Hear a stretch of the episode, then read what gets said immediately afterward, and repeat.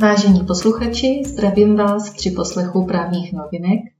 a dnes to bude všechno trošku jinak, protože kolega Martin Frolík se dnešního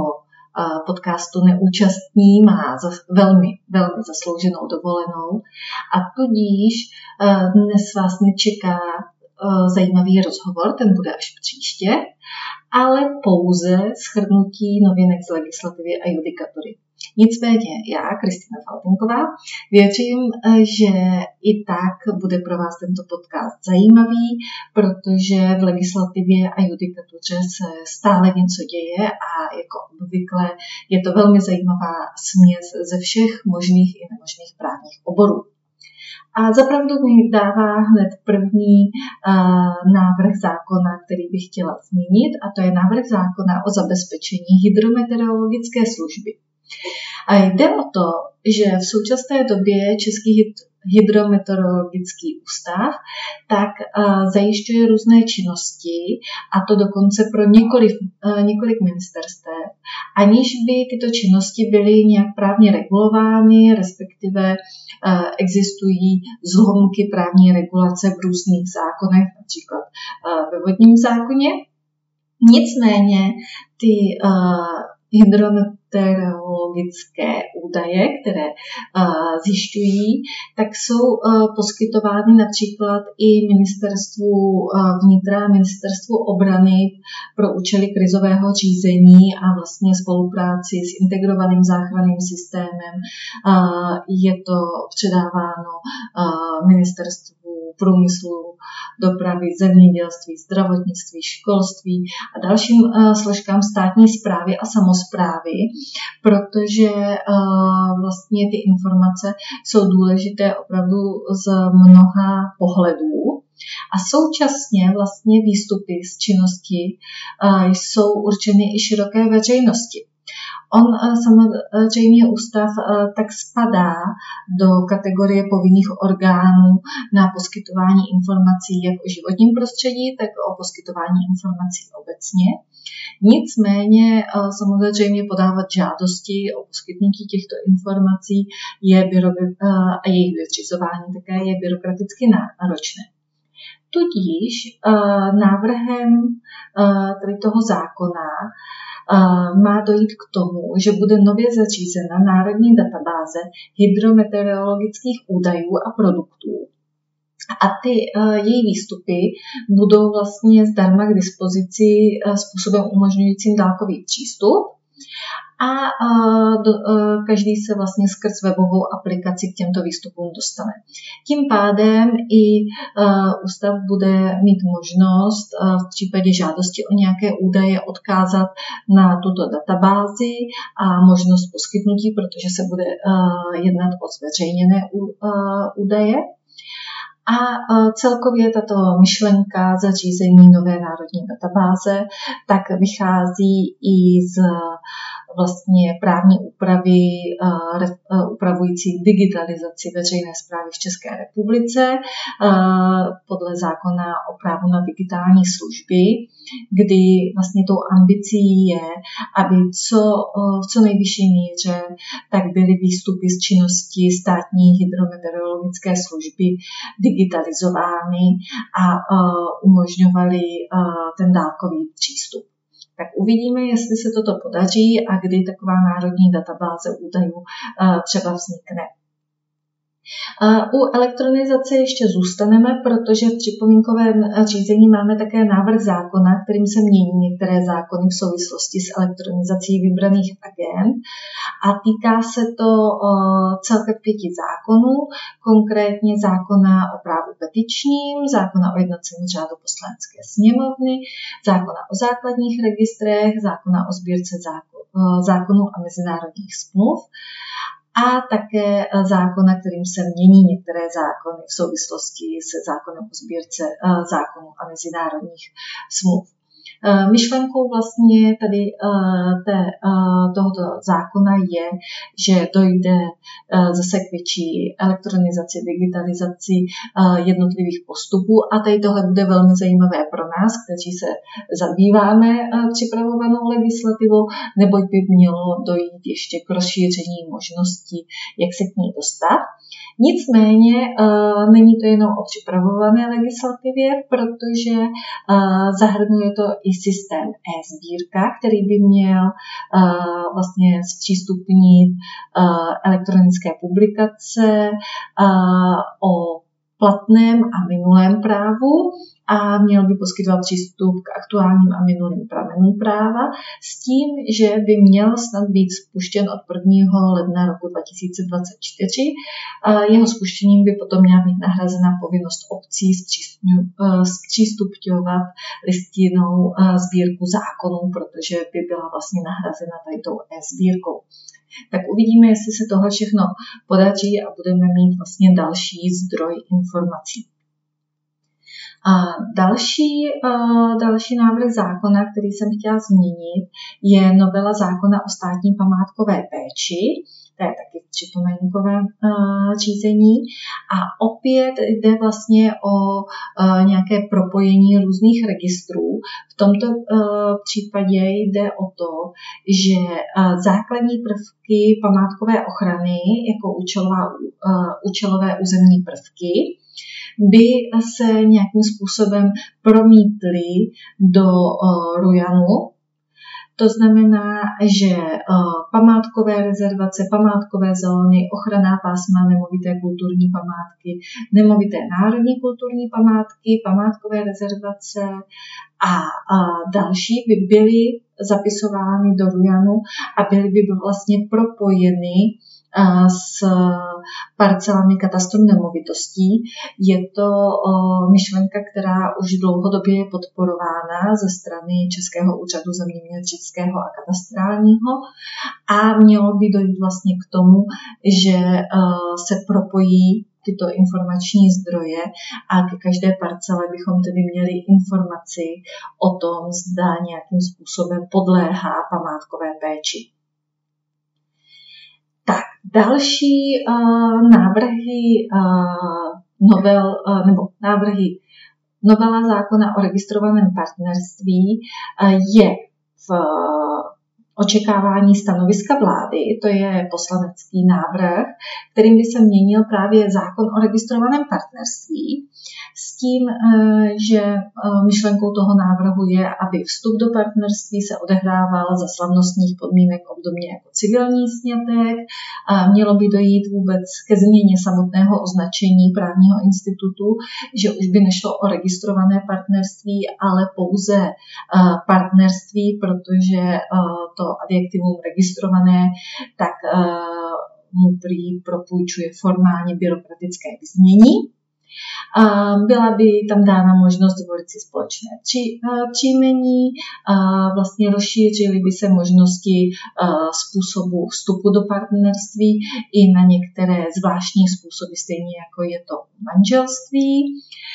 Také by vlastně se švagrovství vztahovalo i na toto partnerství a to je důležité i z pohledu vlastně rodinných vztahů, které se promítají potom dál do různých právních úprav a současně i majetkové právní poměry v rámci partnerství by měly odpovídat eh, majetkovému právu manželskému, to znamená, že by tam vznik, eh, vznikalo i společné jmění partnerů eh, za podmínky, že nedošlo k nějakému odklonu, který by ale stejně jako u odklonu od společného jmění manželů vyžadoval zápis do seznamu vedeného notářskou komorou. A stejně jako Eh, vlastně bydlení manželů eh, má určitou ochranu na základě zákona, tak by tato ochrana se týkala i bydlení partnerů. Eh, těch změn je tam ještě trochu víc, ale já bych chtěla upozornit na to, že toto není ten návrh zákona o manželství pro všechny, protože toto je poslanecký návrh, který zatím čeká na stanovisko vlády. Zatímco návrh zákona, který, kterému se právě říká zákon o manželství pro všechny, tak ten už prošel prvním čtením v poslanecké sněmovně, to znamená stanovisko vlády k němu bylo vydáno a v tuhle chvíli čeká na projednání ve výborech s tím, že výbory na to dostali delší než standardní lhůtu, a to 120 dní. A projednávat by to měl ústavně právní výbor a stálá komise pro rodinu a rovné příležitosti. S tím, že tady ten zákon uh, o manželství pro všechny, tak ten je koncipován jinak. Není to novela zákona o registrovaném partnerství, ale je to novela přímo občanského zákonníku s tím, že vlastně v těch částech uh, občanského zákonníku, kde se mluví o tom, že uh, manželství je svazkem muže a ženy, tak by se to nahrazovalo tím, že jde o svazek dvou osob. Takže ona ta novela je vlastně velmi subtilní, je tam jenom pár změnových nových bodů, ale uh, vlastně dochází opravdu k tomu, že to manželství, tak jak je máme uh, popsané v občanském zákonníku, by se nevztahovalo jenom na muže a ženu, ale i dva muže nebo dvě ženy. Co se týče uh, právních předpisů, které jsme zmiňovali v minulosti v našem podcastu, tak jenom jsem chtěla zmínit, že 14. července uh, byl, uh, byla ve sbírce zákonů vyhlášena novela zákona o ochraně hospodářské soutěže a Senát 13. července tak nám schválil zákon o zrušení obsolentních právních předpisů a zpřehlednění právního řádu. To je ten zákon, který ruší mnoho a mnoho právních předpisů, eh, které už dlouho nikdo nepoužíval, ale nikdy nebyly zrušeny. Dále eh, také 13. července Senát schválil zákon o veřejných dražbách a eh, zákon změnový zákon v souvislosti s konsolidací veřejných rozpočtů, tak ten prošel prvním čtením v poslanecké sněmovně 14. července 2023. Tak tím bychom za sebou měli schrnutí novinek v rámci legislativního procesu a podíváme se, co se děje eh, v judikatuře. První rozhodnutí tady mám od eh, nejvyššího eh, soudu a to se týká vlastně eh, užívání družstevního bytu. V daném případě šlo o to, že družstvo žalovalo bývalou členku bytového družstva, která byla členkou bytového družstva, v rámci svého členství měla eh, nárok eh, vlastně na nájem bytu, ten užívala, ale z důvodu neplacení nájemného, tak bylo její členství v družstvu ukončeno, tím pádem byl ukončen i nájem. Nicméně eh, dáma se z předmětného bytu nevystěhovala a užívala ho nadále bez právního důvodu. A otázkou bylo, kolik má za toto užívání toho bytu bez právního důvodu zaplatit, protože občanský zákonník v případě standardních bytů tak stanoví, že, že vlastně pronajímatel má právo na náhradu ve výši ujednaného nájemného, pokud nájemce neodevzdá byt pronajímateli v den skončení nájmu, a to až do dne, kdy nájemce ten byt skutečně odevzdá. Takže pokud máte pronajatý standardní byt eh, mimo bytové družstvo a uh, užíváte jej i po skončení nájmu, tak se neřeší obvyklé nájemné, ale uh, je na to speciální úprava a dál vlastně platíte to nájemné, které bylo ujednáno. Nicméně v případě uh, těch družstevních bytů, tak tam to nájemné většinou není bez uh, nějaké standardní tržní výši, ale uh, protože smyslem toho bytového družstva je zajišťování bytových potřeb jeho členů neziskovým způsobem, tak to nájemné bývá uh, výrazně nižší. A právě na základě tady té myšlenky dospěl nejvyšší soud k závěru, že se nemůže použít to ustanovení, které se stahuje na standardní byty, tedy eh, že eh, ta platba za to užívání bezprávního titulu odpovídá sjednanému nájemnému, ale je třeba eh, postupovat podle ustanovení o bezdůvodném obohacení a tudíž ta náhrada by měla odpovídat obvyklému nájemnu, nájemnému v daném místě a čase, tedy nájemnému tržnímu. Tak, další rozhodnutí, které jsem chtěla zmínit, tak je nález ústavního soudu. A v daném případě uh, to zmíním jenom velmi krátce, jde totiž o restituční nárok, který uh, v současné době už není až tak až tak aktuální, protože už se přece jenom těch uh, církevních restitucí zase tolik neřeší. A v daném případě šlo totiž o to, že ústavní soud uh, odkázal na své starší stanovisko pléna ústavního soudu, ve kterém potvrdil, že i když v některých případech tak vlastně by byly dány třeba důvody pro to, aby některé křivdy a zabavení majetku bylo řešeno, tak tím, že je tady neprolomitelnost restituční časové hranice a ta eh, eh, restituční časová hranice je stanovena na 25. února 1948, tak eh, v případě, kdy vlastně došlo nějakému odebrání majetku před tímto datem, tak eh, to nelze již nyní řešit a ústavní soud eh, se tam odkazuje na svůj závěr, že řád minulosti nemůže být postaven před soud řádu přítomnosti. Takže eh, tady ta zásada, že rozhodné datum 25. února 1948 je nepřekročitelné, tak bylo znova ústavním soudem potvrzeno.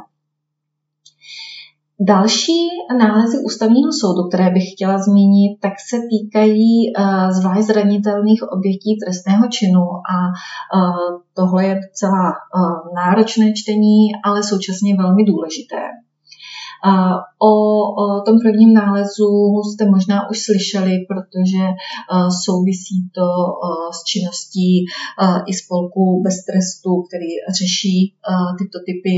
trestné činnosti a hlavně jejich odškodňování. A tahle věc se totiž dostala k ústavnímu soudu už po druhé.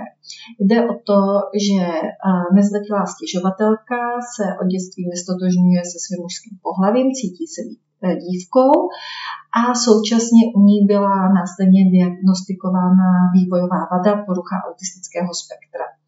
V roce 2018 byla hospitalizována na chlapeckém oddělení dětské psychiatrie, byť uh, vlastně se cítí uh, být dívkou a, a nestotožňuje se se svým mužským pohlavím. A v průběhu hospitalizace byla opakovaně znásilňována jedním spolupacientem. To bylo uh, prokázáno v rámci trestního řízení a uh, v rámci toho trestního řízení se stěžovatelka domáhala jako poškozená náhrady nemajetkové újmy ve výši 500 000 korun. A vlastně tady ta uh, nemajetková újma, tak už je po druhé předmětem rozhodování u ústavního soudu, neboť uh, soudy uh, ji nejprve přiznali pouze ve výši 75 tisíc korun a se zbytkem nároku stěžovatelku odkázali na řízení ve věcech občanskoprávních. Ústavní soud tento výrok zrušil a vrátil to soudu s tím, že ta částka byla zvlášť zranitelné oběti přiznána v excesivně nízké uh, výši a uh, ten, uh, to, že byla odkázána do občanskoprávního řízení, kde vlastně by mohla být vystavena druhotné viktimizaci, takže to není možné. Nicméně vrchní soud v návaznosti na tento nález tak rozhodl znovu a to tak, že uh, uložil tomu mladistvému povinnost nahradit dalších 75 tisíc a znovu se zbytkem nároku ve výši 350 tisíc stěžovatelku znovu odkázal do řízení ve věcech občanskoprávních. Ústavní soud eh, toto rozhodnutí znovu zrušil a eh, znovu upozornil vrchní soud, že vůbec nepřihlíží ke, stěv, eh, ke specifickému postavení zvlášť zranitelné oběti a že znovu přiznal velmi nízkou náhradu nemajetkové újmy s tím, že je třeba, aby ten vrchní soud eh, vlastně nečinil závěry o tom, eh, jak tam došlo k duševním útrapám a podobně bez, eh, bez dalšího. Podle ústavního soudu ta nově stanovená celková výše náhrady 150 tisíc neodpovídá závažnosti porušení práva na nedotknutelnost osoby a soukromí stěžovatelky A to zejména, když vrchní soud stále nevysvětlil ústavně konformním způsobem své úvahy o výši té přiznané náhrady. Tam se totiž i řeší vlastně ta psychiatrická diagnóza. Takže ústavní soud má za to, že ta částka, kterou stěžovatelka požadovala, by vůbec nebyla nepřiměřená a požaduje po vrchním soudu, aby znovu ten nárok uh, posoudil a vyvinul úsilí, aby v, uh, v adhezním řízení rozhodl o důstojné satisfakci, která by svou výši odpovídala porušení těch základních práv.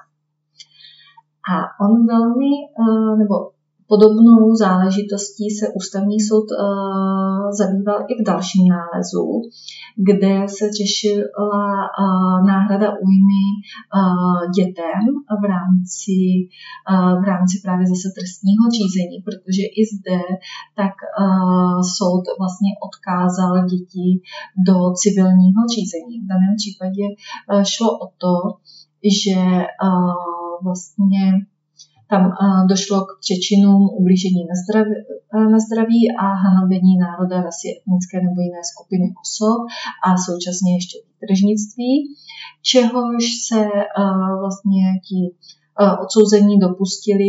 na těch dětech tím, že je slovně a fyzicky napadli, uráželi handlivými výrazy poukazujícími na jejich možnou příslušnost k romskému etniku a způsobili jim zranění, která vyžadovala lékařské ošetření, v některých případech i hospitalizaci. Nejmladšímu dítěti, které bylo tomuto vystaveno v té době, bylo pouze 9 let.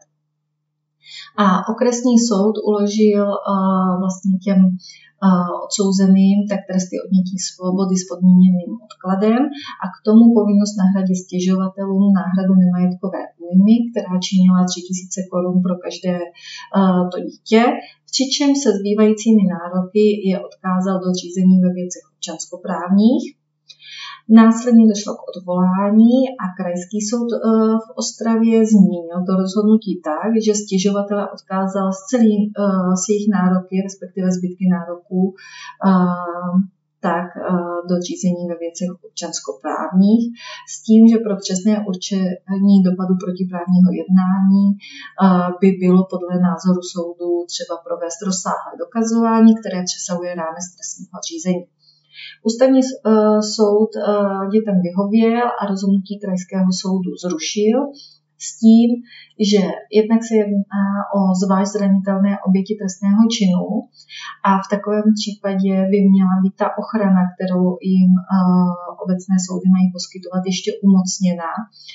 A mělo by, měla by být vyvinuta právě zase ta snaha o to, aby vše bylo vyřešeno v trestním řízení a, a oni dosáhli odčinění té nemajetkové újmy,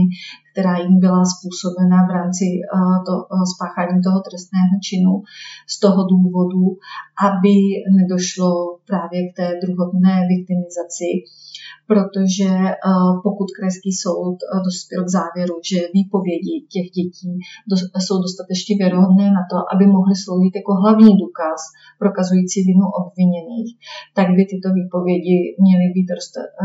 rozhodně také dostatečně věrohodné na to, aby na jejich základě mohl soud rozhodnout o nároku na náhradu nemajetkové újmy. A ústavní soud říká, že je nepřípustné, aby soudy využili výpověď poškozeného jenom jako základní podklad pro rozhodnutí o vině, ale ne, nezabývali se tím, aby přiznali poškozenému alespoň v určitém rozsahu nárok na náhradu újmy na základě té stejné výpovědi, ale vlastně nutili je k tomu, aby to znovu absolvovali v rámci civilního řízení, kde ještě navíc ta ochrana uh, už jim není poskytnuta tak jako v rámci toho trestního řízení, kdy uh, tady ty zvlášť zranitelné oběti trestných činů jsou chráněny, co se týče vlastně kontaktu s tím pachatelem, poskytování osobních údajů a tak dále. Další věc, kterou se zabýval ústavní soud, tak uh, ta se týká vlastně uh, pracovního úrazu. Uh, ten stěžovatel tak v minulosti pracoval jako horník a v průběhu výkonu práce tak utrpěl pracovní úraz, který měl rozsáhlé a trvalé následky. Uh, oni uh, se vlastně se zaměstnavatelem následně dohodli, že dojde k rozvázání pracovního poměru a současně uzavřeli dohodu o poskytování náhrady za ztrátu výdělku po skončení pracovní neschopnosti. A na základě té zaměstnavatel vyplácel tedy tomu bývalému horníkovi určitou částku. Nicméně to bylo,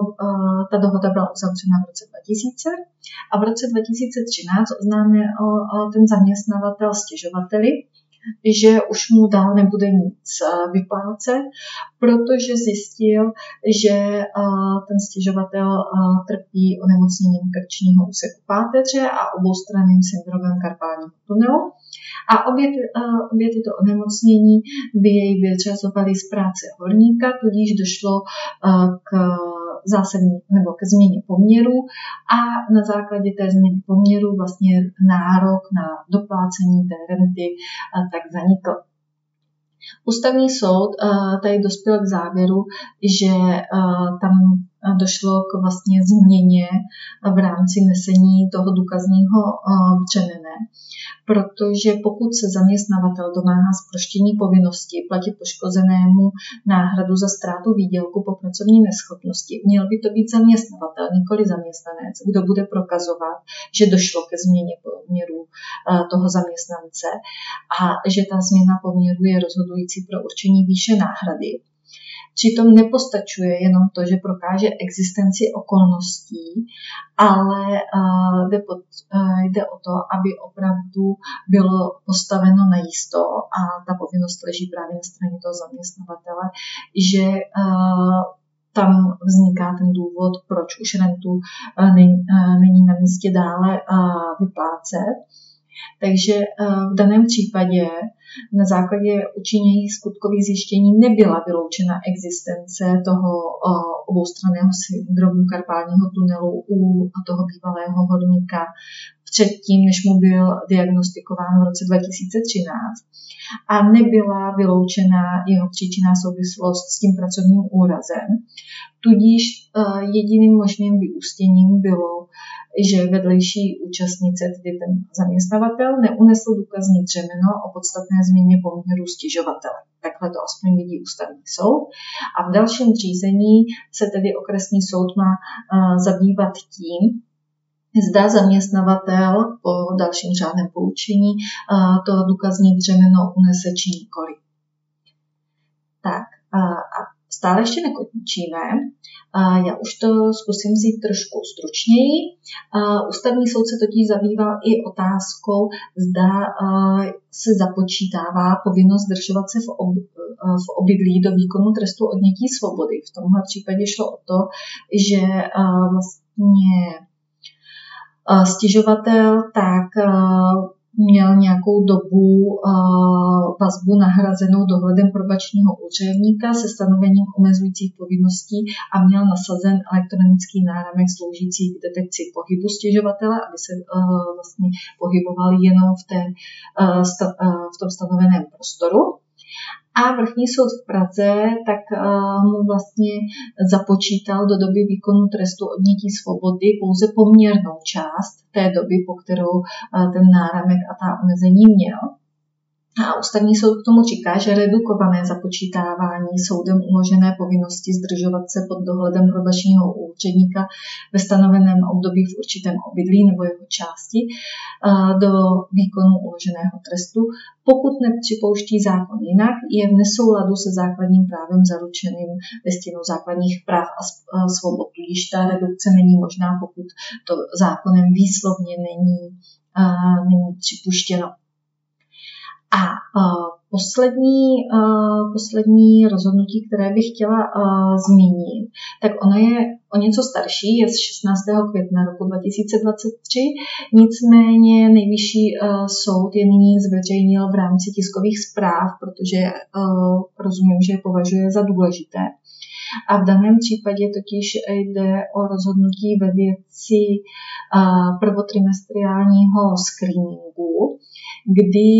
byl proveden na gynekologicko-porodnické klinice těhotenský screening. Jehož účelem by bylo mimo jiné zjistit vlastně riziko Downova syndromu. Nicméně při zadávání údajů do softwaru lékačka nezadala všechny údaje a proto uh, tam vyšel jiný výsledek, který uh, vlastně to riziko stanovoval jako relativně dost nízké oproti tomu, jak, uh, jaká hodnota by vyšla, kdyby tam veškeré ty informace, které lékačka měla k dispozici, tak byly, byly zadány. Ten rozdíl je, že to riziko bylo stanoveno